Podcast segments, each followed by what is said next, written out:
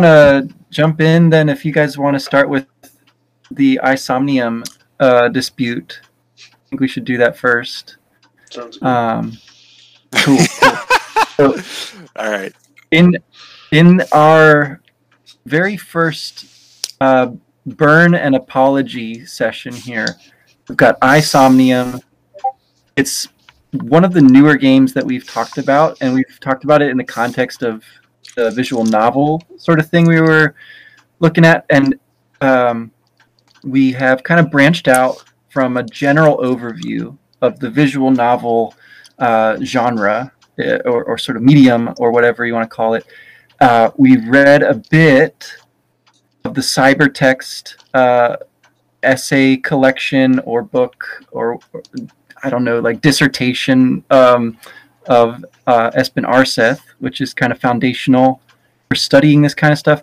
And now we're going to do like a little case study of um, this game, AI Somnium. I keep on, I call it that, but it's it's the Somnium Files, I guess, is technically the subtitle. Um, but uh, I think Ben, you you're on the burn side this time. You're going to attack this game, so give it everything you got, and then Steve can can defend it uh, to the best of his ability. We'll go from there. All right. Sounds Should good. be a pretty weak, a weak defense. I have faith in you. Um, I, I suspect the defense is the more honorable side to take in any of these discussions, anyhow. Um, I feel a little bad being the antagonist on this one, but I'm not feeling too bad about it. So, um, the fact of the matter is, like, I did get I the Somnium files. I was looking forward to playing it. I saw that it was from the same guys who made uh, the Nonary games, the Zero Escape games, which I had thoroughly enjoyed. Um, so I was looking forward to it. Booted it up and wasn't quite immediately dismayed, but it didn't take me long to realize I was looking at something very different from what I had encountered before. Um, like I'm open to all sorts of new weird stuff, but a lot of the decisions in this game were, were kind of baffling to me. Um, first and foremost, as I mentioned in my, my whole essay on Danganronpa, um, I am a prude. Uh, I have a limited tolerance for sexual content, especially in a gratuitous or just out of place fashion. Um, it, it had always been something that kind of irked me about the Nonary games that occasionally you'd be like exploring a room and the protagonist would drop some really like crass sexual innuendo or something. It would just be strange. Like you're all about to get murdered. Why is this on your mind right now? Um, Danganronpa, Danganronpa. Since I've been playing that, I feel a lot more tolerant of it because they're all horny teenagers anyway. So it's kind of like, well, yeah, we're all going to die, so why not, you know, get caught up in the whole sexual discussion. Plus, that game's tone is just all over the place anyway. Um, but I feel like it was even more egregious here in Eye of the Somnium Files. Like, not just on the level of, like, there were all these weird out of place sexual innuendos, but first they were constant. Like, you couldn't get through the first two hours of the game without like every 10 minutes he was making some remark about you know i his eyeball avatar friend being really sexual or his boss being really sexual. Like i've taken my fair share of those workplace sexual harassment videos. Like that is definitely not acceptable behavior. Um, and then just to top it all off like you, you one of the first characters that you're introduced to is is the the teen idol who immediately it becomes this quasi sexual relationship. And it's just really uncomfortable.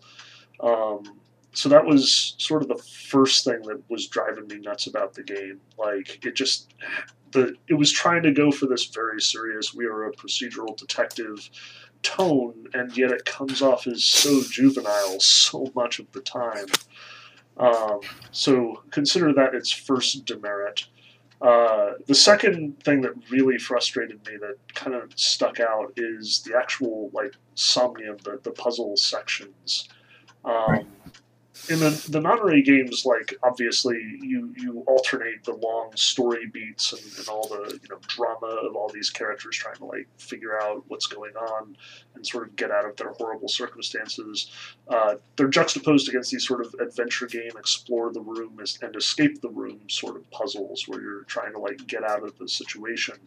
Um, and throughout the Nonary games, they're all themed. So like you go into the the like medical room, and now you've got to solve a medical related puzzle. Like you've got to you know do something anatomy related, or you're in the room that has all the fancy chemicals, and now you're like combining chemicals to to get out of the room. Um, there's a certain amount of thematic significance to it, and there's a certain amount of logic to it. Um, but the conceit of the Somnium files is that you are hanging out in people's dreams um, which isn't necessarily a bad thing. Like Psychonauts did the same thing. Like you're exploring people's dreams, and it was amazing. Like you get to see the sort mm-hmm. of psychic landscape of all these different characters. Um, but the trouble with these little puzzle sections was all of the the sort of logic that you need in order to solve an escape the room adventure game ish puzzle is absolutely jettisoned in favor of this sort of surreal dream logic, which isn't necessarily a turnoff. It's just so baffling. Like there's no logic to what is the next thing that you do. What is the the next action you take? Um, and you know the the surreal dreamscape worlds that you're exploring seem if anything, only distantly connected to the characters. At least the the first two, which was as far as I got through the game. Um, so you know, it just found I found it very frustrating. Like it was taking a long time with the the dialogue sections, which were very much spoiled for me by the constant sexual innuendo and the like constant undermining of the characters by this wacky out of pace tone and then on top of it, it's like, and now the actual functional game part of the game is in a logical, like, navigate the surreal dream sequence thing, which just didn't follow to me.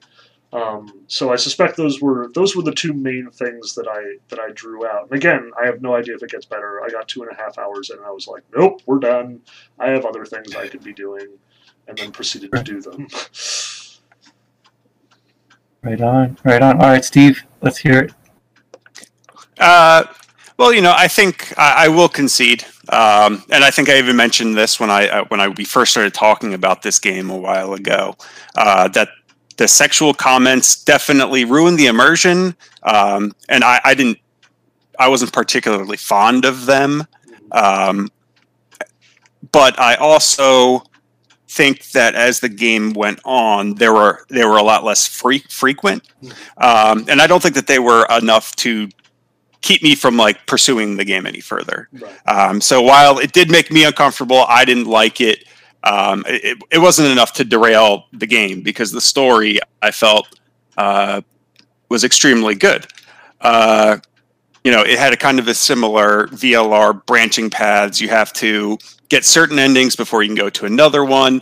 Um, but so the story, I thought it was good. Um, it was more like Ace Attorney. I felt like because, like okay. you said, you weren't in the zero in the zero escape games. You were confined to like one discrete enclosed area. Um, in this one, you're kind of going around different areas in the real world. So um, it definitely was different, and it took me a while to get into it. But I think the more I played it, the more I really enjoyed the puzzles um, because it it really. I didn't like them at first, mm-hmm. um, but then you kind of learn the tricks. And I, I really appreciated the fact that you were exploring someone's dream in the subconscious and you were, you know, able to explore kind of like what their fears were mm-hmm. um, or, you know, what their desires were. Um, and so you were really able to get a lot more background on a lot of these characters. Um, furthermore, the rules of these dream sequences actually did a pretty good job of foreshadowing um, some of the, the later plot points and a lot of the things like make sense later on down the road. Um, you know, I, I, think you go to the zero escape games and, and I guess like the whole, you know, why are you escaping the room, right? Like the, some of the puzzles were good, but they didn't. A lot of them didn't add anything to the story. Uh, it was just kind of like in the middle. Like you might learn one or two mi- like minor things, but I thought that by being able to dive into someone's subconscious, um, see what they're thinking, and I, I, the, yeah, I will concede that a lot of these were moon logic, right? Like a lot of the kind of point and click adventure games back in the day where you had to do some kind of really obscure get the mirror and flash it on something and uh, you know melt so, you know it, the, the moon logic was there.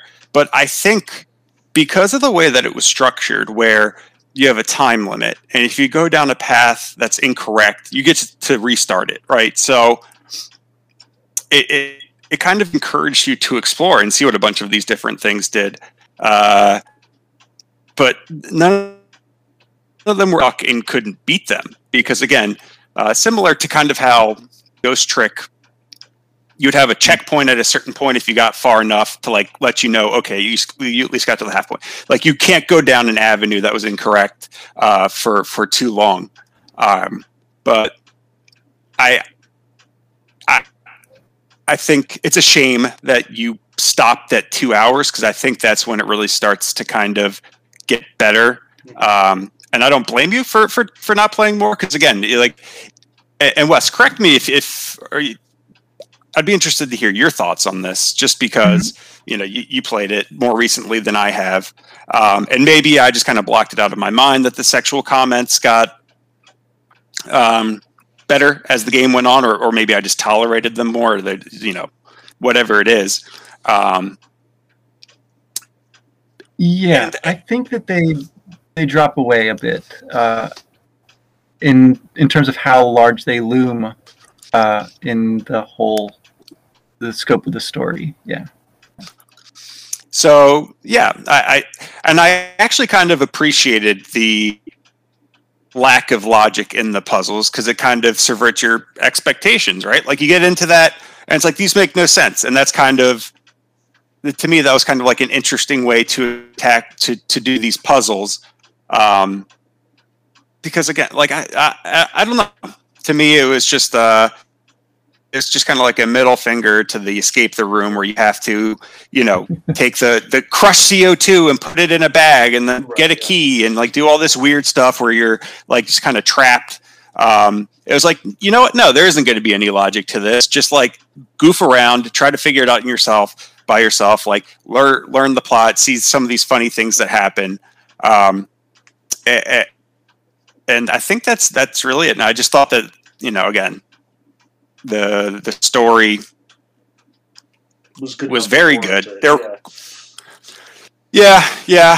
yeah. Um, uh, it, it was interesting because there are a ton of red herrings in that game, and there's a ton of things that happen in that game that are never explained. And uh, I, at the end, I was like, you know what? I don't even care what the answer is um, for for why uh, one of the characters seemed to defy physics um, or be able to defy physics. Uh, the random quick time events that you had to do, where it's like, why the hell am I shooting a gun in this game? Like, where did this quick time event come from? Um, and, and, so, like, I, to me, I just it, it, was a good ride. It was a good mystery. Uh, the fact, and I don't want to necessarily spoil the entire story for you in case you right. do want to go back and visit it. Um, but I the the rules that uh, Uchikoshi, I think that's his mm. name, lays out. Um, I, I, think it was just a very well structured story um, that is definitely marred by those sexual comments. Um, but overall, it, it was a very I, I don't know. Just like it, it, was an enthralling story. I mean, I, I played, I basically beat it in one weekend, and it's like a thirty-hour game. Wow. So obviously, I I enjoyed it. So yeah, that's that's about it. That's high praise. Plus, going through there, it all at once like that. Uh, yeah. Well, when when it you're you know during a pandemic when uh you're single and there's nothing really else to do, uh, you you can do that you have that freedom. Is, um, I'm sorry. This sounds familiar. Is this an anime as well? Like the right. the name sounds so familiar. I don't know. No, uh, no. I, I think this is like a. Pop. Oh, I don't know. I don't think so. Danganronpa find or some- whatever. yeah, that Yeah, one. Danganronpa does have an anime, and like it's ever since the first game was released, it actually got like a whole lot of traction, and a lot of people are really into it, as far as I can tell. Like I'm not entirely sure if it the the cause and effect on this one, but I know that there's more Danganronpa stuff out there than just the games. Yeah, I feel like I've seen the anime before. Yeah, and Ben, I know you've written about this at length, but I wonder if you could like help us calibrate. Uh, what is it about Danganronpa that you you you you sit you sit through? You, like you said, you you kind of um, let it slide, uh, and and yet with AI Somnium, you're like, no, uh, I'm, I'm taking taking uh, my time and putting it somewhere else. Yeah, I I think a lot of it actually comes down to the hook. Um, you know, one of the things that I that I really enjoyed about the original 999, one of the things that really like drew me in was this structure, the the idea that you know here are all these characters, here's this obvious, really clear cut problem, namely they're all gonna die the serial killer, they're being pitted against one another, and this you know series of rules, like all of that really appealed to me. There was a there was a very clear sort of through line on what was what was to come. Um, there was all these mysteries that were posed right at the beginning. What is behind this door, this door, this door, um, and it's it very much kept me kept me coming back to it.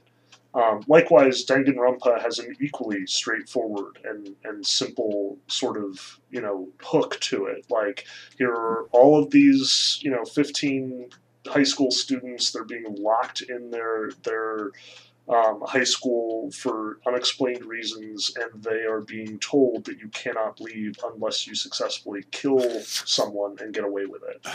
Um, so the plot hook is is a major part of it, but the other part is just the way that it's presented.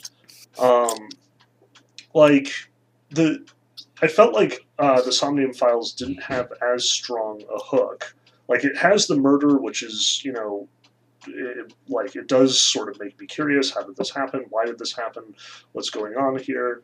But at the same time like compared to the murders that happen in both the nonary games and danganronpa they don't play it up very much. Like you have to investigate it but you're in, you end up in this weird situation where you're investigating the murder using adventure game logic. So you know you're clicking on the same thing over and over and over again, hearing the same description over and over and over again. You don't know, you know. Th- then immediately after you do the crime scene, it just throws you into the the dream sequence, and then you're back at your your like office with the boss, and it was really hard to put my finger on what exactly was going on at any given moment. Like every time I started to get a sense of where this game was going, it would throw some, you know, curveball at me. Like, oh, and his eyeball is also sentient and also a pretty girl. Like that was it was really hard for me to wrap my head around like what we were doing, where we were going. And then when you get into the dream sequence and it's like, surprise, nothing makes sense. It's like, well, of course nothing makes sense. Nothing has made sense thus far. Why would it start now? Um, but the other part of it is the tone. Like, both the Danganronpa and the Nonary games have a very clear cut tone from the outset. And while both of them kind of play with that tone, both of them sort of violate it from time to time, um, I think they're at sort of interesting opposite ends of the spectrum. Like the Nonary games is very, very serious. Like you go in and it's, you know, look, it's the plot of Saw, but a video game. Um, it's serious, and the characters are serious about it, and everyone's scared and really frightened, and you know they're all worried That- for themselves. And one of the guy, and one of the guys blows up in like the first like five minutes of the game. Yeah, and and they don't, you know, pull those punches. Like it's messy. Yeah. It's it's scary. Um, you know, there there are a couple of sequences like you play through the first time, and of course you can't beat nine nine nine the first time you play it. So you know you're necessarily going to see characters die and characters that you've come to care about because you know they do a good job of writing them, and because everybody is there taking it seriously you take it seriously as well. The game sort of prompts you, this is what it's going to be like. and then those weird offbeat comments they are kind of partitioned. Like you run into them only infrequently at best. Danganronpa takes the hmm. other like tack entirely. Like the entire game has this very cartoony sort of animation style. It's very over the top. So, you know, when the stuffed bear mascot shows up and says he's going to start getting everyone to kill everyone, you're just like, sure, why not? Why wouldn't this be the case? Um, but it's paired with that really straightforward setup. Like, here are all these teenagers, here are their characters, and they even give you this great section where they identify every single one of them. Like, all of the characters are an ultimate something. You have the ultimate swimmer, the ultimate baseball star, the ultimate affluent progeny. Um, the ultimate pop idol. Like all of these characters are given something to you know, appeal to you for you to remember right from the outset, which is brilliant. Like, I remember when I was reading Catch 22 and I first picked up on how you introduce like 60 billion different characters all at once by using these like Homeric epitaphs practically. Um, and it was just really well executed. But at the same time, they are high schoolers, so yeah, they're horny, and yes, they're emotionally all over the place. And you'll have people like threatening you one second and then, you know, weeping the next. Like, because each of the characters is in this sort of archetypal form, anything can happen. Um, and then as they're starting to die, again, because you've got that connection, because you've made that connection, you feel for them. Whereas in the Somnium files, they're doing the procedural detective drama. We're very serious. But then you've got all the surrealism thrown in. Like, how serious are we? What are the rules of this universe? Is murder really all that bad? What is happening here? Um, furthermore, you know, the character who is murdered from the outset, you have zero connection to. It's just a dead body in an amusement park. Um, sure, you have a connection to the daughter, but then you've got even more questions like why is this daughter living with this guy in the first place? Why is she related to like half of the cast? Like, there's a lot yeah. that I could. Yeah. Yes, Steve. I was just trying to pique your interest, right? Like if you played the yeah, you, you know, those are good questions to have. That's that's uh, that's why you play the game, though. I guess you just weren't interested in the answers. Well, the the thing is, like, as much as you know asking questions is really important i feel like you need a baseline sense of reality to, to pose to, to understand what's what's at stake. Like if a character gets murdered in a world where murders happen every day that's less horrifying than a situation where a character gets murdered where they don't.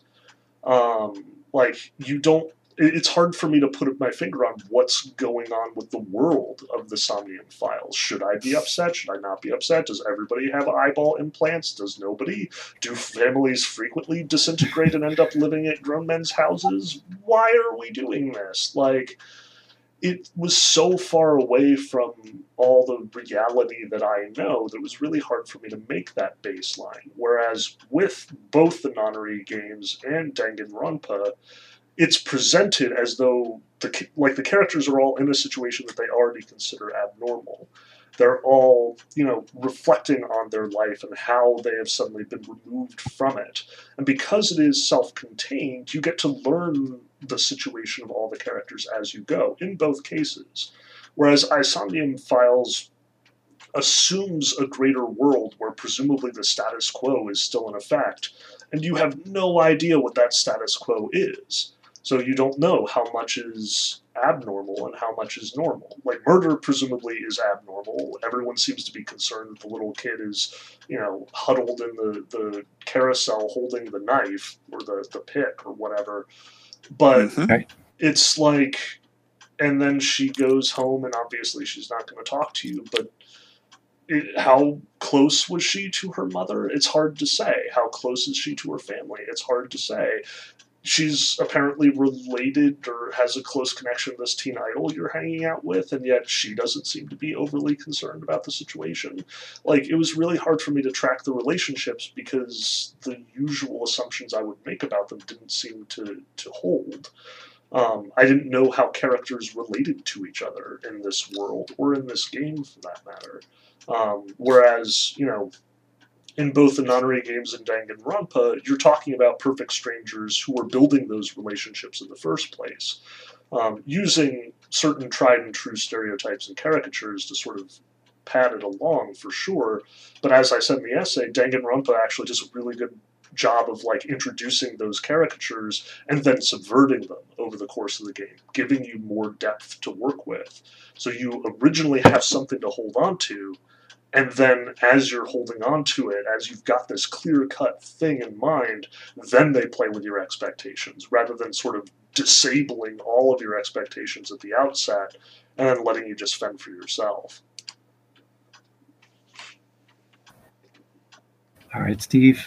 Yeah. Maybe a closing remark here. Uh, no, I, I cede my time.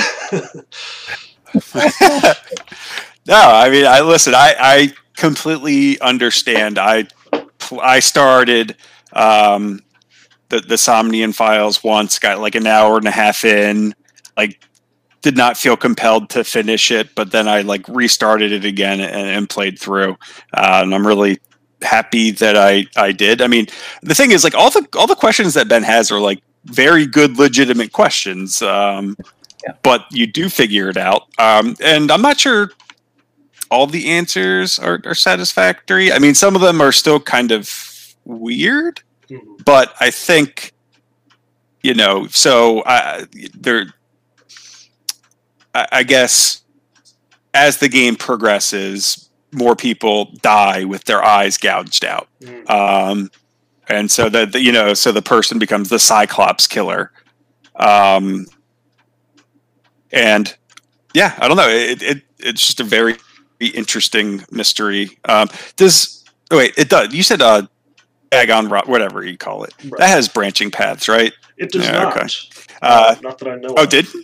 Yeah, like Oh, really? Okay, so it's linear. Yeah, the the first game is at at least as far as I know, and you know, I, I was fairly thorough. It is totally linear. It does have like one branching path fairly late in the game, which is you know basically the equivalent of a bad ending, um, but not Mhm. you know a serious branch in any way.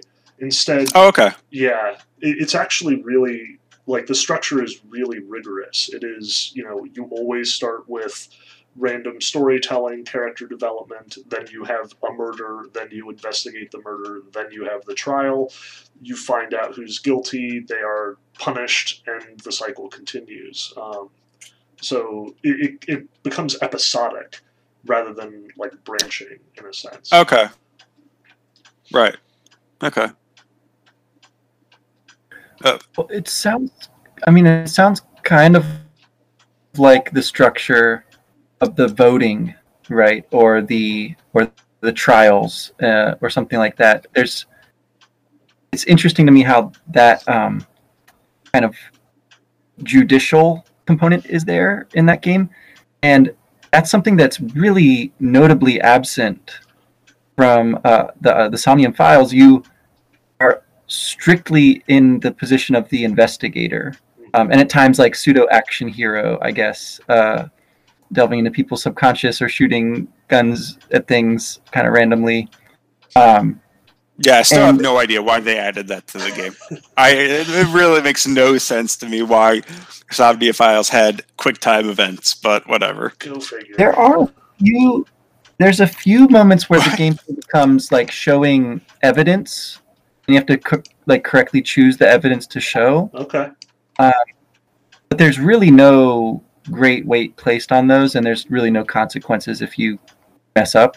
Also, um, so you can really just brute force the game, and and I guess that maybe is uh, a bit of a like a failure on its part. Uh, you're looking for a more I don't know challenging experience. Um, it, it really just is does just take time. Yeah, I think I think Um, you but, put your uh, finger on a lot of yeah. a lot of my frustration. Honestly, like it, I think a lot of it is the structure. You know, like when I'm when I'm sitting here talking about, you know, I, I have the baseline sense of reality. I know what the rules are. Like that's very clear from the outset. Like in both Danganronpa and the Nonary uh, games, there's there's a very clear structure to it. You are told like you're you're 20 minutes into the game and it says here is what the game is going to look like. There's in the nonary games it's like okay you're going to go explore and then you're going to have this this big stressful like social interaction and then you're going to go explore and then there's going to be this big stressful social interaction. And Danganronpa is the same way. Like you're going to have murders you're going to have trials and wash rinse and repeat until the end of the game. Um, Somnium Files by taking the procedural as its as its sort of jumping off point, um, it puts agency in the protagonist's hands. Like you're not being forced to do what you're doing. Instead, you are responsible for making choices, which makes it all the more strange when your protagonist character doesn't do what you, the player, would do. Um, like procedurals are actually really hard to adapt to the video game medium. Very few have really pulled it off. Um, like there, there have been a fair number of detective stories, especially when they take a very strictly linear path, like an adventure game. Um, like you think of the old Tex Murphy games or the new Blackwell uh, series that's been around for at this point 15 years. New might be just me being old. Um, the only other game that I can really think of that really did it well are the Phoenix Wright games, as we've sort of been pointing to, um, and then LA Noire, which is very much its own beast, and nothing else has done anything like it. Um, but it's it's even those games struggle with a lot of those a lot of those elements, those procedural elements. Like, you know, in Phoenix Wright, you are very much strapped to the railroad tracks. It's up to you to figure out how the pieces fit together. But it's going to make you find all the pieces before you can do anything. The same is true with Danganronpa. LA Noire gives you a little bit more wiggle room as far as missing pieces and, and getting coming to the wrong conclusion, um, but not a whole lot. Like the fact of the matter is, if you went into a trial without sufficient evidence, the game wouldn't be fair to you. Um, so it, it does kind of hold your hand throughout the process the fact is, it doesn't matter in Phoenix Wright and Danganronpa and even in LA Noire to some degree because it does do all that hand holding. But in the Somnium Files, you just you just don't know why he's doing what he's doing. It, like you you understand that this is apparently something he does all the time, but you have no idea what that is. It's you know like all the weirdness of Minority Report without you know the very clear cut Steven Spielberg direction.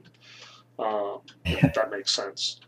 Uh, so so yeah, like I think it's an interesting problem. I think it may very well just be me and my overly analytical mind that was driven away from this one. Um, so I, I, am willing to admit that like it's not all the game's fault. It's definitely some subjective elements on my end. Um, but I do feel like it it definitely muffed the the hook. It didn't catch me in the opening, and if if Steve, you're, you're saying the first hour and a half didn't do it for you either, then I feel at least somewhat vindicated, even if I am like one half hour away from finally getting invested. Yeah. Yeah. Yeah. Steve, no, I, I, uh, sorry. Go ahead. Go ahead. No, you go. Just what, what do you remember? What it was that that finally got you really like it really pushed you um, to where you just went through the rest of the game Uh, no, I, I don't know. I think, uh, yeah, I don't know what when I became hooked and I said, okay, I, like I'm invested in this. Um, yeah. I do remember the second time I was playing it through because I, you know, I restarted the game and I just, you know, fresh, and I'm like, wait, and I like after the first decision where you can go on a branching path, I'm like, wait, I don't remember this at all, and like, so I kept on going. I'm like, wait, what's going on here? So it was kind of like I, I was I thought I was going crazy maybe. Um, the game has changed without you noticing. And so I just kept on playing to see like yeah, I was like I was like, wait, I don't remember this at all. Like what the hell's going on? I know I got past this. Like I, I knew about the whole sync thing and I you know, I think it's the first one where I forget the, the girl's name, but it's the young girl. You do you go into her uh, dreams. And I guess the first time I went on path A, second time path B, and then I just kept on playing to be like, wait, I'm going to see how long it takes until I get to like something that's familiar. Um, but no, I, I think I think a lot of if I had not played the the the nonary games or the you know the zero escape games, I probably would not have powered through it um, to to get to a point where like I thought it was like a really cool, um, or to where like I felt compelled to finish it. Right. Like if you had just picked it That's up on a lark, it wouldn't have appealed to you. But since you since you trusted the devs, since you had seen you know what they could do with this sort of format, it, it worked.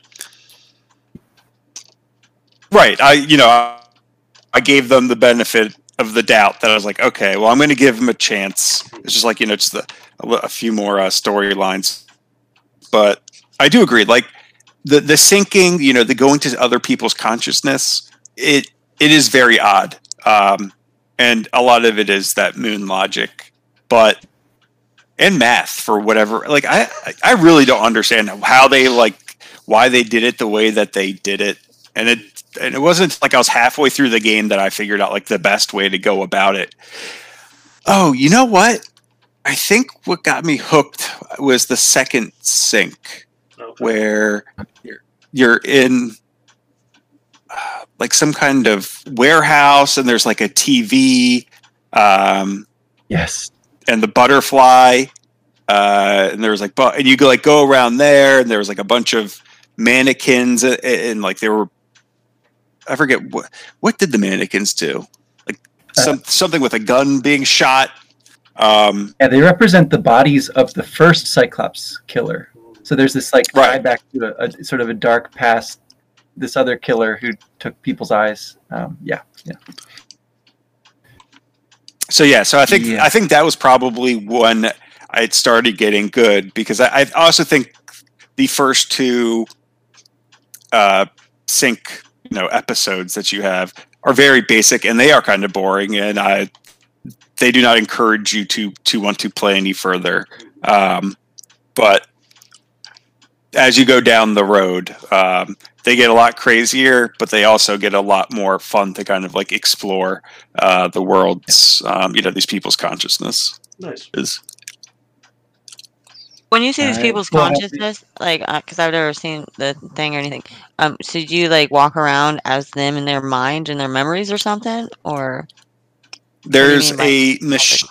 yeah, there's like a machine that uh, you know it hooks up two people, and one of them is able to kind of go into the other person's consciousness, I guess. what do you Um, see when you're in there? Like, what's it look like? It's Just usually like, like, a, random a room dream. or, or space or something.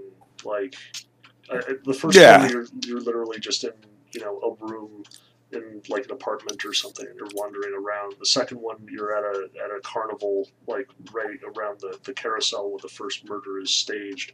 So you've usually got Yeah. like some wild, you know. Trapper keeper esque background going on and, and obvious distortions in the objects and stuff. But other than that, like it's it, it, it- yeah, it's it's like um, you know the the old adventure games like where you would click to to move to from point to point like Myst or something. Um, you got to kind of imagine that paired with you know all of the adventure game logic of being able to click on stuff and change things and make stuff happen. You know, turn on the light to make this happen, and then this happens, and then you can do this, and so on. and I guess it's it's a I should have added like the whole and then I think when you kind of mentioned Minority Report, it you know kind of the line of thinking I'm going down right now. Hmm. But yeah, it's like the police have this way to interrogate people by using this machine, and so like the whole premise is like you go into their consciousness to like get evidence of a crime that they committed or maybe you know like evidence of uh, you know where a missing person might be or something like that. So it's a tool used by the po- by the police to interrogate people who otherwise would Are not they still like alive? answer you. What? Are they still alive when they're interrogated? Yes. Yeah, they're just yeah they're Yeah. asleep. It's kind of like Okay. if the Inception guys solved crimes instead of perpetrating them. Yeah, Yep. Okay, yeah. Exactly. got it. All right, It's that's kind of cool. And then you kind of have to like do like an escape room of their conscience to like unlock the secret. pretty much. exactly. Yep. Oh, interesting. That sounds cool. I- I Despite my Sounds best difficult. efforts, I it think sounds you'd like like. Corey is on board. Once you can get over that first hour and a half or so. Yeah, just just get through the first couple hours, and, and then maybe everything will be smooth sailing. I mean, Wes, did yeah, you feel I, this? I think I'll watch somebody. I, Wes, did you feel the same way? Like that it was just kind of slow and it took a while to get in, or, or like when were you? I, Hooked. well, part, like kind of like you said, on the authority of the developer, I took your word for it, and I was like, okay, this is like kind of weird, but I'll keep playing. And yeah, I think um, as you get to meet a few more of the characters, uh, I, I really kind of love hated the kid who wrote um, novels in his free time. Mhm. He's like he's, he's really like he's a he's a really interesting character. Um, kind of down on his luck This like young man uh, I could I could really relate to in some ways, and also just like despised in other ways. Um, liked him a lot, and and that's right before He's you a- meet. he's the he's the one that's like obsessed with uh, ASET, right? Mhm. Yep. That's the one Yeah. you're talking about. Yeah, yeah, okay.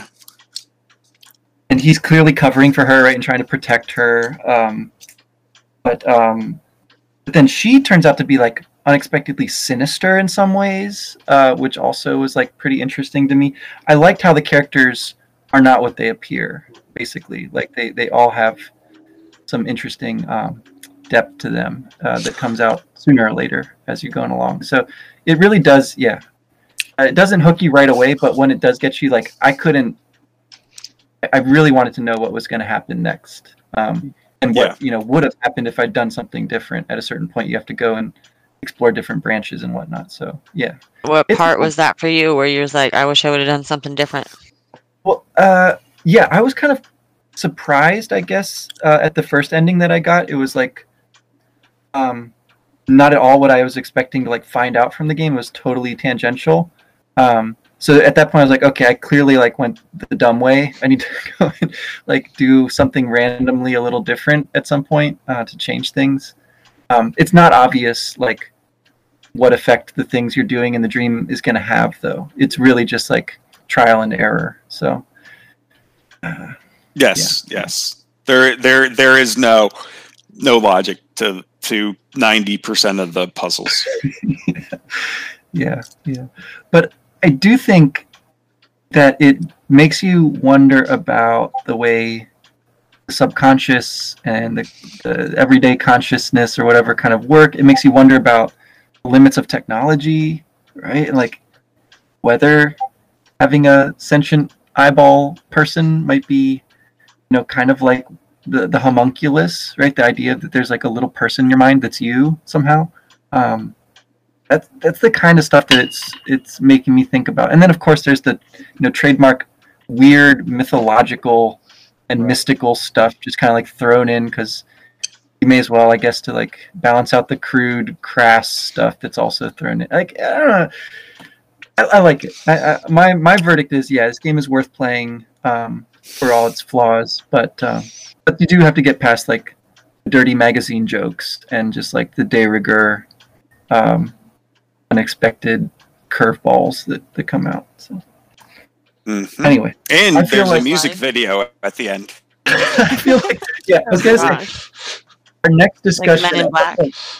we have to do a close analysis of this poem, uh, the song that I that Aset sings. Uh, we have to like really dig in and like figure out what it all means um, sometime. But that's I listen to that pretty regularly. Gets me gets me going in the morning. It's it's actually pretty. I, I like it. Or you know, What like late at night, like at 3 a.m. Maybe you're just like watching a stream of somebody dancing around in their living room. Like, yeah, sure. That's, I have It's a so normal many thing. questions. don't ask. Uh, okay, I'm gonna close it there. I'm gonna call it.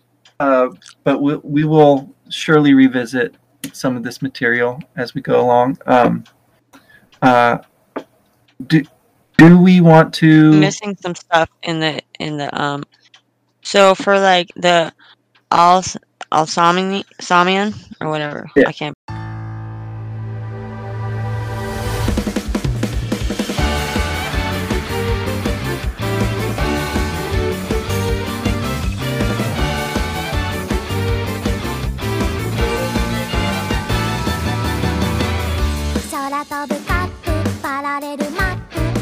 ムトリップ君だけ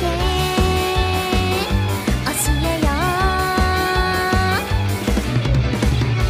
う pronounce it Isomnium um, AI Somnium thank you um, I just have like a like a palm. it looks like or maybe it's a song and then yeah. the um the Danga and Ropa Aronpa. Yeah. Um, I just have those two, but I feel like I'm missing something. Cause was there anything else like in there? That's all that's in there right now. Okay, That that's the extent. And then I guess a link to I just this didn't know if I was missing. audio at some point. Um, but I also like we do want to go and talk about those uh, previous games by the same developer at some point as well. So that'll be on the horizon eventually. uh, Okay. yeah, yeah. Uh, do you guys want to talk about the the forest and stuff briefly, or should we just push that to and like combine it with uh, the next bit next week? Um, I'm good either you- way. I know I emailed you and we thought about talking through some of the programming stuff that you wanted to do. Um, so we could like do that now, or we could do that separately. I am open to suggestion. Okay. Yeah, uh, that's a good idea. Actually, a little bit of um, other sort of extra stuff. Um, is that okay with you, Steve? If we talk about other random stuff to do with the academy, and then Yeah, do sure. Forest King and Sea Monsters next week? Oh, together? yes, I I do. Um, man, the Forest King. It's a good it's a good part of the game, but uh, yeah, no, we can, we can put that off till next week. I want to say congrats on that on that um, kill there. By Ah, the way, first, thank you. I- I didn't think he was killable from what I've seen, but he The, he had the to disconnect. I'd say, uh, oh, the No, oh, no. dude, yeah, Yeah. Adam, right, right. yeah. Uh, that, Yeah. That's Yeah. yet another episode, I think, down the line. I just wanted to Yeah, say that. That was impressive. It yeah. took. Oh my god, I, I'm so under leveled on that because it's like we really didn't do as many of the side quests as we probably should have. Uh, um, and now we're kind of locked out for for a while before we can accomplish any more. But you know, whatever. hard mode, challenge mode. Pretty awesome. in um, so in your so if you look down a bit, you'll see another little room called programming. Uh, nice. Your close and personal friend. Sorry, I got distracted by the Japanese post you made. I will look at that. in a second. Okay. The uh, the programming section has but one thing in it, I believe. Uh, two things, I guess. So one comes from Ben. Uh, the uh, the resources there. I had never heard of any of those, except um, Kyle, Kyle Gabler, our close and personal friend, Right. developer of uh, World of Goo and Little Inferno. So he's got a couple games that like simulate coding in a way. Um, yeah, I think you told me about those, but then a bunch of other stuff here.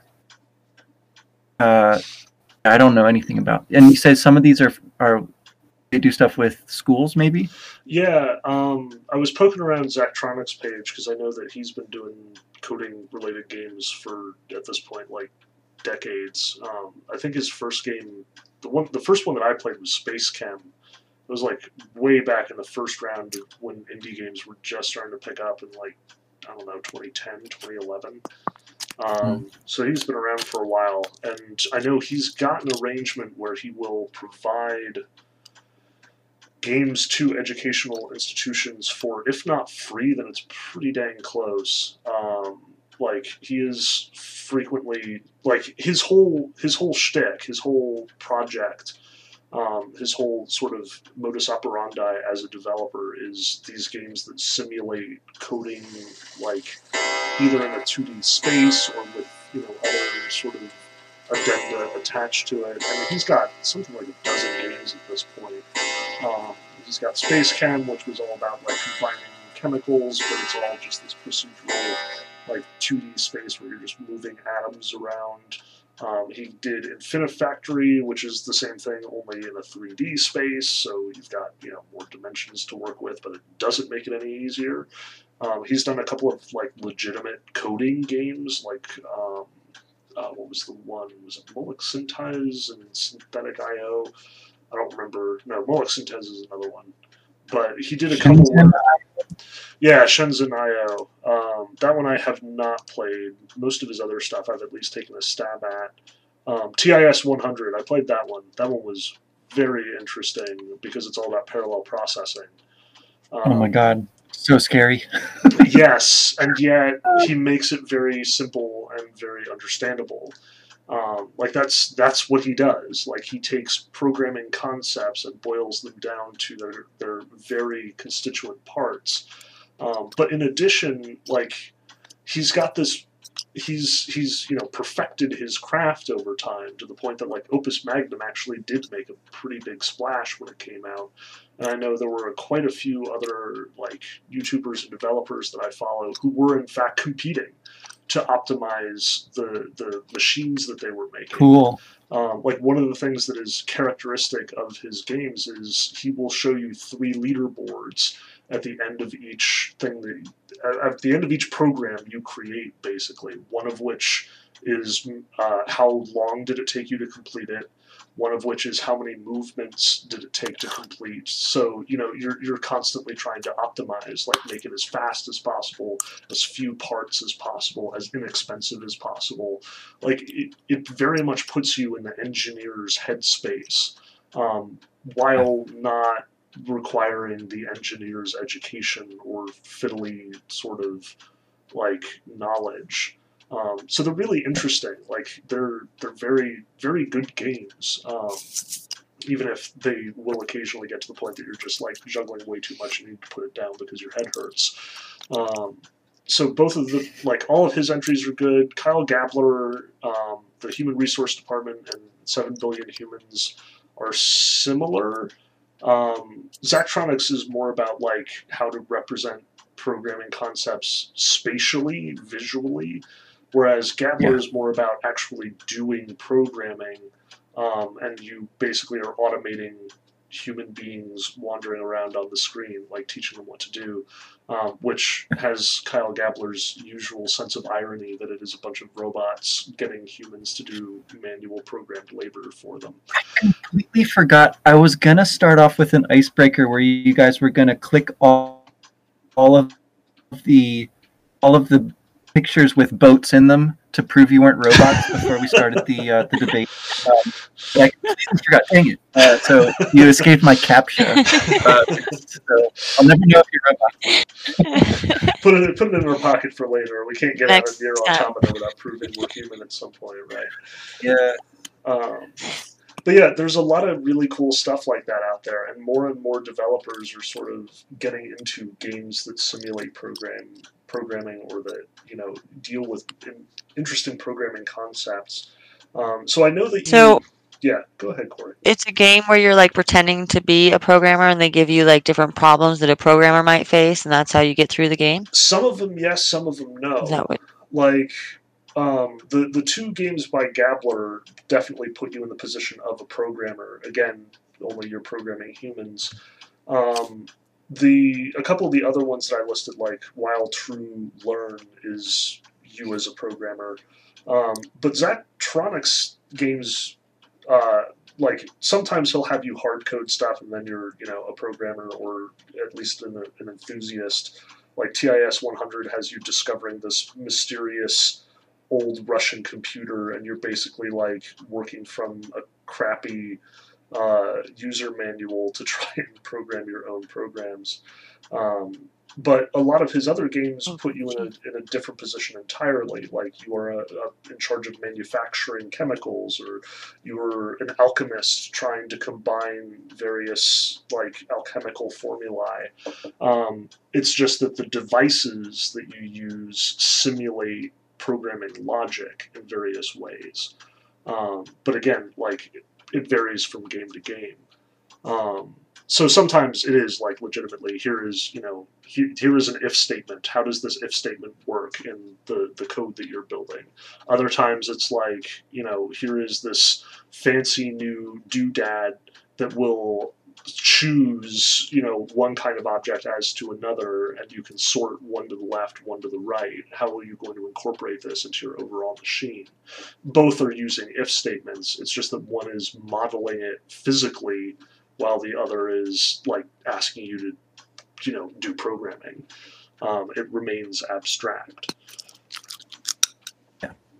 Yeah. Um, but there is kind of a story to that game. It sounds like too the the whole human resources department uh, yeah, drama. there's some some really great cutscenes in that one. As and like the the trailer was what really sold me on it. Like the the premise that you know at this point there are so many robots and they're they have streamlined all human activity, so now all of the humans are unemployed and they're demanding jobs from the robots. So the robots are giving them like completely pointless clerical work, which you then have to program them to do. Well, I mean, clearly Right. it's time for the humans to just go to their moon base Right. and let the robots get on with it. I mean, it's Let the like, machines Mars, take Martian over. base. duh. Uh, hmm there's a couple more things here. The true learn. I don't mean. How do you pronounce that? True learn parentheses. Yeah, while while true colon learn like that's that's typical sort of programming format. Like while is while loops have been around forever. Basically, it's just um, you know you say while parameter do whatever. So while true learn actually like if you decode it is literally saying always learn. Um, because true Ah. is constantly Okay. true. Like it is a variable that always will make the thing happen. Um, so so yeah, it, it's my I haven't played While True Learn. I've heard good things. Apparently, the the premise is that you and you have started doing your own like independent programming, but now your cat has turned out to be better than you at it. So you have to like compete with your cat. Um, Nice. and that one, from what I understand, is really aimed at like actually teaching coding, which is why I suggested it. Like I haven't picked it up yet. I want to, but um, I'm trying to trying to keep a close watch on my finances, um, as we've discussed. Yes. So the others, Factorio and shapez.io, I've played both. They are less in the, the programming area and more in the Zachtronics spatial reasoning territory. Like Factorio is this.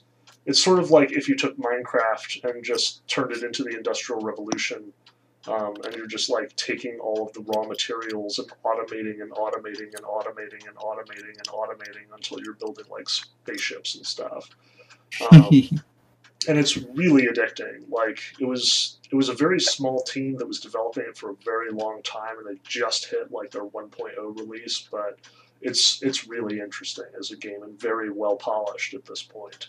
Um, Shape as IO is basically Factorio with all of the the details stripped away. Like it's just a bunch of shapes on a white field that you have to combine in various ways, um, and it is like five bucks, which is nice. Um, both of them are sort of relying on, on you learning how to use the space around you and you know the locations of the resources and the tools at your disposal to optimize and, and automate as much as you possibly can to deliver whatever the, the game asks you to deliver. I'm going to talk to the people at the school where I have to do my student teaching this spring and, and see if they've heard of any of these and what they what they do with as far as programming. Like I, I feel like these are probably more fun than whatever they do. So Yeah, Gosh, Still. I remember the typing tests and stuff. Like I learned how to type. I remember that yeah they have a Nitro type game that's online now that you like you compete with people to see who types faster. okay. Um, so they've gotten better, you know, over the Instead of years. Just typing kind with those ants. I I remember games that had like drag and drop stuff like in an underwater setting or something. Like yeah, there was a, they always have been these kind of like learning games, um, but these are like really at another level. I think from what we Yeah. we uh, grew up with. Well, I mean, Yeah. I remember back like when I was in grade school, every time one of those Dr. Brain games came out, they always had one that was programming skills. Like one of the Huh. games in the, the greater the greater like the, the Dr. Brain games were always like a, a, a an anthology of little mini games that you would play through over the course of you know getting all the bits to make the thing happen. Um, so in like the Lost Mind of Dr. Brain, there was like a, a what was literally called like machine programming, where you would like direct this little avatar around an obstacle course. Um, Uh, and then there was in, in the time warp of Doctor Brain, they had like gridlock, which was a busy city, and you had to like program all of the lights so that all the cars would get to their garages safely without blowing each other up. Um, so you know, th- these sorts of things have been around for a while. These sorts of puzzles have been out there for for you know as old as I am at this point. Um, but the, it's it's getting perfected. Like it's it's very polished, um, and these little indie developers are really doing a good job of, of making them accessible. I think. Um, so the question in my mind, like the reason why I sent you the email that I did was, you know, what exactly do you want to teach? Like, do you want to teach the concepts or do you want to teach the languages? Because if it comes to Well, like the actual coding know. languages, I'm just old and a dinosaur, and I know nothing at this point. Um, Well, that's the thing, right? Then I mean, like, if you teach the language, that's useful, and they can do stuff with it, and they can make things. But the language is going to change. Uh, it's going to adapt and evolve, right? And so I feel like all that I feel, you know, qualified or able to do is basically like show people what's out there. And so, like, here's what the the pros and cons of of the different options might be, right? And like try these ones out because they're free or like um, it's worth spending a little money on this one because it's really good or you know stuff like that so i think more just like reviewing the the um the options Mhm. uh, i think also potentially just sort of in a general way thinking about how games and schools should be talking to each other is like a, a an aspect of what I want to be doing, and so um, finding ways, obviously, to like do literature with games is very near and dear to my heart. But this, the thing that games are probably best at doing is like teaching you how to think uh, mathematically, logically, right? And that's that's kind of what these are all about. So that's another, you know, another subject, if you like, uh, that we should should be I don't know, at least providing something uh, for people to look at, so that we're not just like you know the uh, book club of Right. video games, but we have some some solid uh, yeah engineering and, and STEAM or STEM. I guess they call it STEM, but then some places they call it STEAM because you, you throw arts in there too. Right, yeah. Um, yeah, and I want you know I want schools to actually use this stuff. Is like what I ultimately want is not not for us to like you know teach a bunch of stuff so much as to like have things and persuade people that they're worth you know getting their hands on them and letting kids try them out in this in the time where they have to be at school anyway they may as well be doing fun stuff that's how i feel so yeah, why that's that's kind of sort of it. Makes sense. um, so this is helpful. This is a good i think a good launching point. Um, the little that i've done so far is is when i taught my zelda history sort of class this past summer uh, with kids on outschool they a lot of them wanted to do programming and like i don't know any programming. So the way that i got around that was by saying okay here's like some stuff about the history of the development and and what that was like. And now here's this thing like you know what it took these you know eight uh, highly skilled people a year or so to do back in the old days. Now you can pretty much do that like at your house if you want to. Um, so there's this just youtube video from freecodecamp.org which is like a it's just like an hour or two of some really smart person like walking you through how to make a zelda like game basically. Nice. um, and you need a certain amount of like computer science background for that. Like i couldn't really follow it but i could bluff enough to be like well look like it's not that hard. Like just, just uh, you know move some tiles around and you know think about how, how contact collision is going to work. And like you know so i i kind of guessed it a bit um, but i i do think that it's probably pretty doable for kids with a little bit of computer science and with a teacher who knows what they're talking about Right. um, The other you know thing, that that's a good hook maybe yeah, the other thing you might want to take a look at is there are a lot of games that are sort of increasingly focusing on user made content. Um, like I, I remember when Little Big Planet first came out back in the PS3 days. Um, their big selling point was that it included basically its own map maker, and you could, you know, design your own levels with triggers, with, you know, moving pieces to pose a challenge for other players. Um, and other games picked up on that. Most notably, you know, there's Super Mario Maker now, which does the same thing. Um, Right. and a lot of people have picked up on that. Like there are some really ingenious level designs out there if you poke around. Um, so that might also be a really good launching off point because I know that we've always been, you know, sort of Nintendo biased around here. Um, so Mario Maker seems like a really logical place, and I know that there's talk of a Zelda Maker. Like people, the rumors are flying, um, and I imagine that Nintendo is attentive to that. What is that Dragon Quest one called? Dragon Quest something. There's there's like a, a Minecraft like. Dragon Quest game, but I don't remember what it's. Builders. That's it. Dragon Quest Builders. Okay. And I was- Minecraft There's a lot of different Minecraft. yeah, Minecraft Basic itself has a lot of programming elements to it. Um, like art. once you get the redstone, you can do all sorts of weird, crazy stuff with it.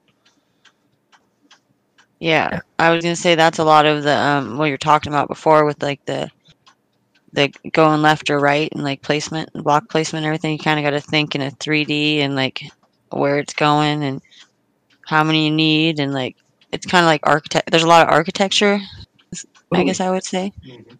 involved in When I was little, I played with Legos, but you know, like Legos are very expensive. You can lose them. You can choke on them. They hurt to walk on. uh, so so yeah, I think uh, so. What that yeah, that is a whole other side of this, right? The um, Mario makers, the building. RPG makers, which yes. I think is basically the the guy who made Undertale. I think just used like an RPG maker, I think uh, so. Yeah. which is crazy, right? Like the RPG makers now are crazy powerful. Um, like Yeah. I've seen some positively wild stuff get thrown out by, by RPG maker users. Um, Yeah.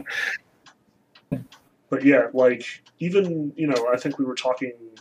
Uh, I think Steve brought it up last week when we were talking about Warcraft three and the you know how they built Dota Mhm. out of the Warcraft three map designer. Like you know, all of that stuff is using programming concepts at various levels of, of sort of you know user friendliness and complexity um, and there's just so many tools out there now like you know you, you don't have to know virtually anything about coding and you can pick up unity and build a game like um, as much as you know I, I was very proud of the fact that i could pretty much code fluently and in C++ and Java and could use all the standard libraries, you know, back in 2008 when that was when those systems were riding high. As much as I'm concerned that like I have fallen out now that you know Python and Perl have sort of supplanted them, and probably things have supplanted Python and Perl at this point. Good grief! Um, but at the same time, I know that like if I actually just picked up Unity, it would probably be no effort to to adapt what I already knew to those systems, um, assuming I could figure out the interface. Yeah. Well, and like so many things, it's it's really a time thing too. It's like a prioritizing of time. That's like the whole game. I feel like right now, really in education is like, okay, you know, we used to just sort of like um, try to get through the day, uh, you know, take kids out to recess or whatever. But they've they've been at home for so long, they've lost so much time of like actually doing any learning. Uh, like I think it's really going to be a time when education can change pretty dramatically, Yeah, um, and finding things that are engaging, but also like really high, high, you know, rich content, high yield, so to speak, of like you put in a little bit of time here and you get something out of it. So yeah, so finding the thing that's going to be really rewarding um, and not just a waste of time for people is uh, is important here. So. I have a question.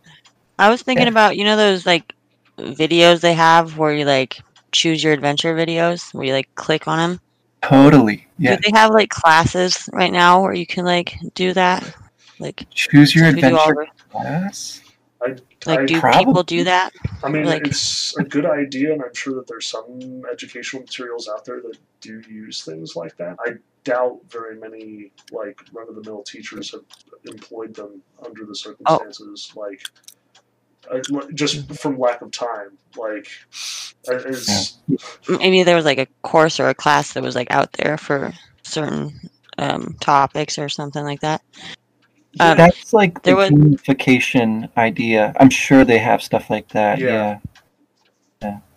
There's games There where was like, you, sorry, you like Sorry. you solve by solving math problems. You like get energy points, Mhm. And so like you're working as a team or you're working uh, in competition with your class or whatever to see like who can uh, get most points or use their points effectively. Um, there's all kinds of Oh, variations on those kind of games, but uh, like a true choose your own adventure, I haven't seen anything quite like that.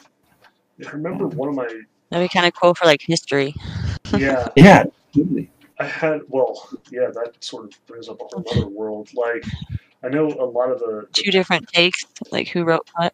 Well, even even bigger than that, like some of the grand strategy games that are rooted in history, especially the ones that Paradox is bringing out, like Hearts of Iron or Europa Universalis or Crusader Kings, are so grounded in history and yet have so much power offered to the player that you can literally like change the you know the the lineup of, of goods in a certain tradesman's stall and see how that affects the fate of your nation. Like it's pretty high level stuff um, so you can definitely teach history with Cool. with video games for sure like a lot of effort has been devoted to that um, i also think Mhm.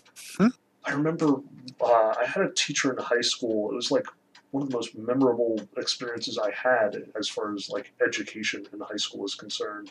Um, when we were t- talking World War One, he had apparently invented his own game or something, and like we all were assigned different nations and like with with our own resources and values, and we had to like compete with the other nations to see who won. Like we all had objectives. Like I think I was Serbia. And I- it was like my job to have like influence in the central powers and to control my own country and to also have influence in Russia. Like it was all very, um, very like historically motivated, but it was all this, you know, at, for you know two weeks we were just engaged in this elaborate skullduggery and we were like plotting behind each other's backs. Um, I remember my my friend Kyle, who was playing the U.S., the two of us made a big hail mary play at the end of the game. Like it all came down to one die roll, whether we were going to win or lose. Um, yeah, so it, there's definitely so much potential out there because you know the great thing about games, pen and paper, or you know video games or whatever, is that they react to you. You get to like tinker with things and see how they respond. Um, and there's something very tactile about that, like even more than just touching things, but you understand the consequences, the causality. Um, it's powerful stuff, and there's a lot of there's a lot of untapped potential, um, like a lot of very interesting games out there that could be educational if somebody sort of Secret Hitler? yeah, even there, like you know, Uh, in the right circumstances, you can adapt those mechanics and, and learn a lot about civics or about diplomacy or about history or about psychology for that matter, or much less like game theory and you know some of the higher level ideas that, that very much sit at the root of stuff like that. Um, like I got talking with my students this week. Um, it mentions just in passing how much you know monopoly was designed to make people miserable and they just wanted to know more like we just kept going down that rabbit hole and we talked about how the blue shells in mario kart help you know weaker players catch up to, to stronger players and how you know nintendo uses those mechanics all the time and how monopoly has nothing like that um, it's fascinating Yeah. stuff I I read, at least I read a headline. I didn't read much of the article, um, but I got the gist, I guess. I read that Monopoly is based on uh, like a real place, and the values of the streets are like Yeah, it's Yes, Atlantic it's City. Atlantic Well, they- yeah correlated to like the real values of those places though? Like so I had always thought it was just like a fanciful No, it's it's uh, game world, but it's like criticism of capitalism hardcore applied to Atlantic City geography. real life. Dude, that's so messed up. And the, the writer points out that the places that are less valuable are also more racially uh, like diverse or like they, they are segregated even. Yep. Um, so there's like a racial component to it as well, which is well, I guess everything in America has, right? And so Tough to avoid. that that was Well, the good- interesting. The good thing now is that AC is a shithole, so everything's back to being crap.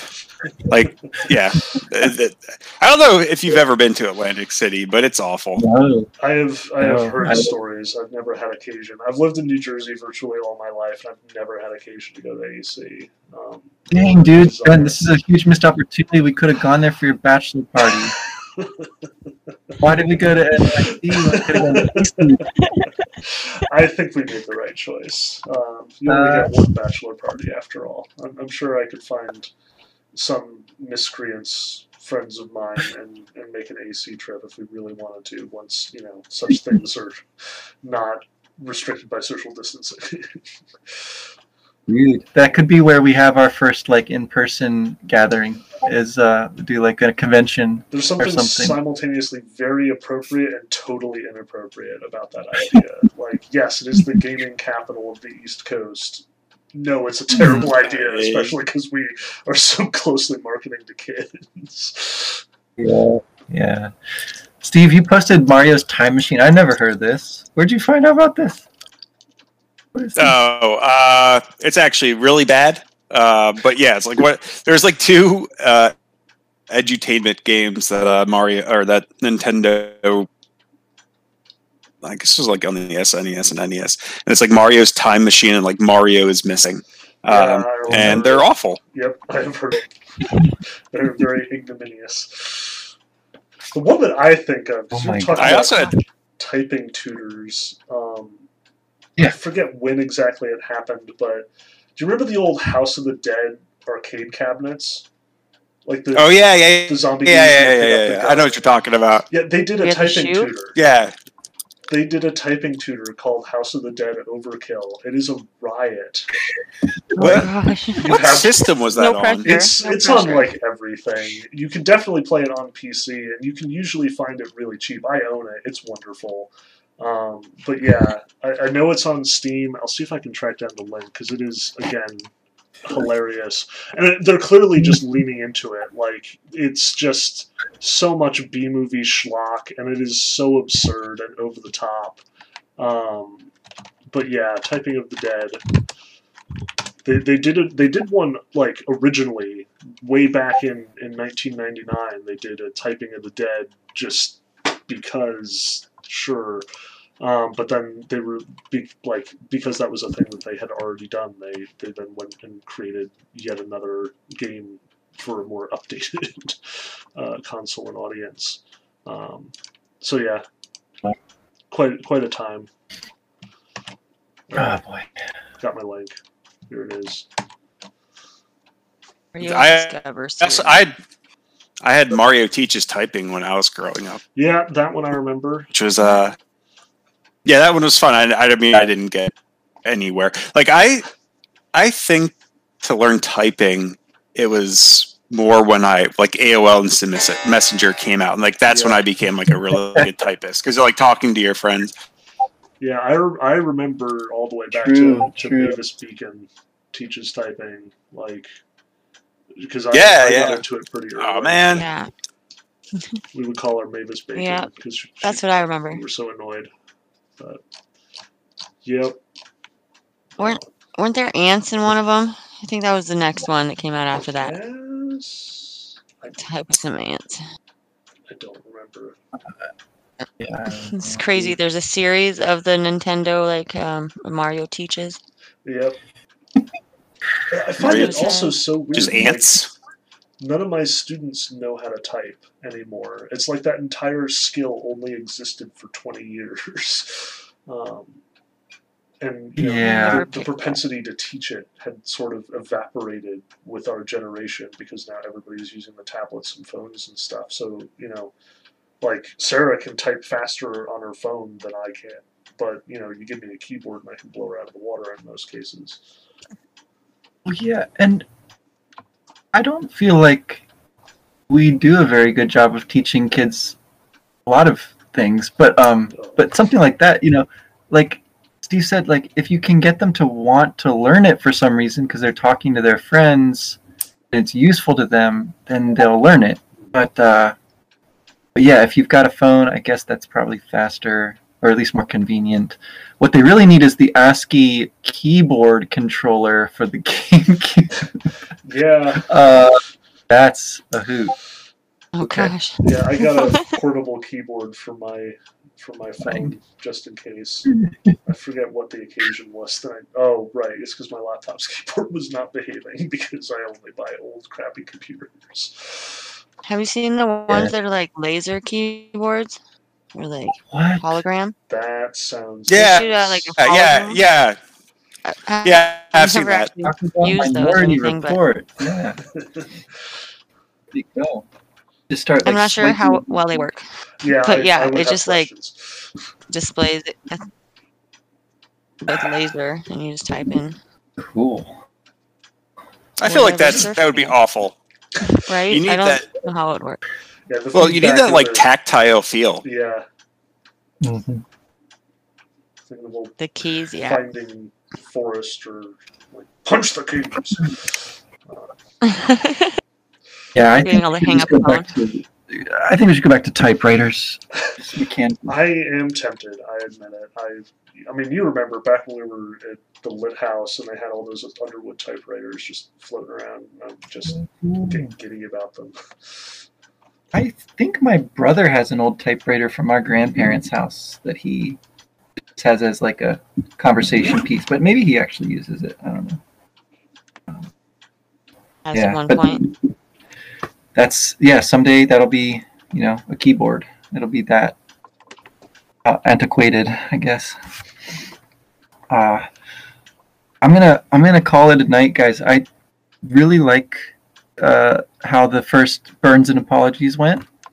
Thanks for prepping that and and Mhm. making that happen. Um, Who won? in my book, in my book, we all win uh, when we yell at each other about video games. And you guys were, I think you Yeah. were too like Mhm. too nice. The, the kid gloves never really came off, so I, I don't feel like we can declare a winner until there's there's uh, a little more sweat, blood, and tears. Uh, Well, there. I yeah, I mean, I, I you know, I think the the problem is like neither of us had really played the other person's game. I, I mean, Right. you know, I know, I know, bet you played like two hours, but I don't, you know, so you played uh, I more than I played uh, Danganronpa or whatever. But uh, yeah, it's like hard to be like, oh yeah, well that you know, I couldn't like point out any flaws about like why that game sucked. Right, Um, It was like harder to do like a comparison. It was it was like we Yeah. were, you know, like one of us was playing chess and one was playing checkers. It's like it just didn't really translate. Right, right. Hmm, all right. Well, we should we should think of a game that we've we've got mm, a solid, you know, if not hundred percented, then then put in enough time to where you can appreciate it, but yet, you know, call out its flaws and uh, and and really go to town with it next time. Uh, Yeah, but it it's a sounds. Uh, good effort. ben, I have a question for you. Shoot.